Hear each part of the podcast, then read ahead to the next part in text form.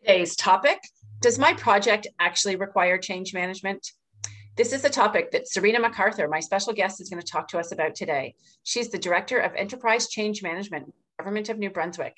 She's a longtime change practitioner and a master black belt in Lean Six Sigma. Thank you. One question I hear a lot lately is, does my project require change management? If you're asking, you need change management. My question back, does your project impact people? Then my next sentence is my favorite quote, if you lead projects, you lead change. I hope that sounds familiar. So many times we have done great projects and the results quickly afterwards, but after a short amount of time, we're back to the original state. The reason quite often is we underestimated the strength that change management can bring. People lack the understanding of why the change was needed, or they didn't receive the proper training, or their feedback wasn't taken into account during the project, or they thought that the change wasn't actually going to affect themselves. So when reviewing your project, make sure to include, review those impacts that your project could have on people and plan, and incorporate your change management activities into your project plan, and you'll see your project set up for greater success. Thanks, Serena, for your two minutes of wisdom. And listeners, if you have a few more minutes, listen into the rest of our conversation about, does my project actually require change management? And some examples we get from Serena. Thanks, Serena. Such good insight, insights. So I see that question a lot as well. Like, does my project actually need change management? And I love your first question. Does your project impact people? Then it probably needs change. Do you have an example? So one of the examples I always love to share is like the office move. So we had an office move from one floor to another, and they thought, oh, it's an easy thing. That's not going to require change management. So they went ahead and didn't put change management in, and the ripple effects of that.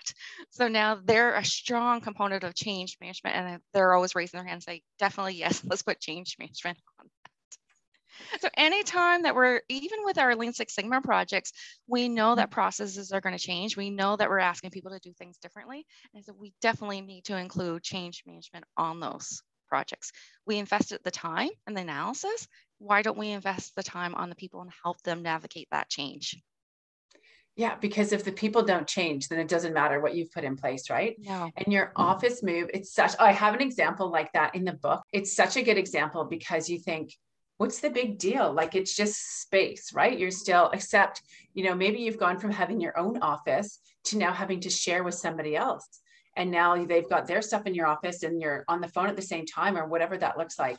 And we just don't think through all that. We just started, you know, you can move things around on paper. We've moved all the offices around on paper. We've put everybody's name in a different spot. Um, but then they, the, the actual people show up and they think, uh, what just happened here? So I lost my window, or I lost the access to the kitchen, or.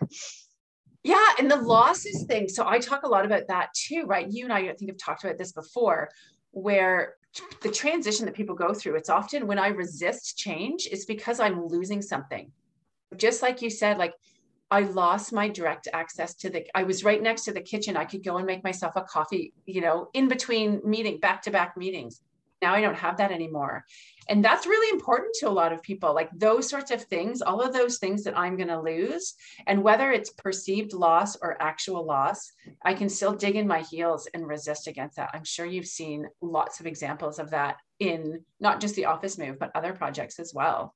Yes, and then oftentimes two people just want to be heard or have their feedback. I work on a project uh, around Christmas time, and she said, regardless if this project goes anywhere, I uh, I appreciate the opportunity just to give my feedback on this and to say that I was heard. Absolutely. And that's, I mean, again, you know, I've had this conversation before. It's, that's why we engage in conversations, right? In terms of people need to feel heard, because sometimes that's, that gets them past their resistance right there. They got their opportunity, like you say, to give their input.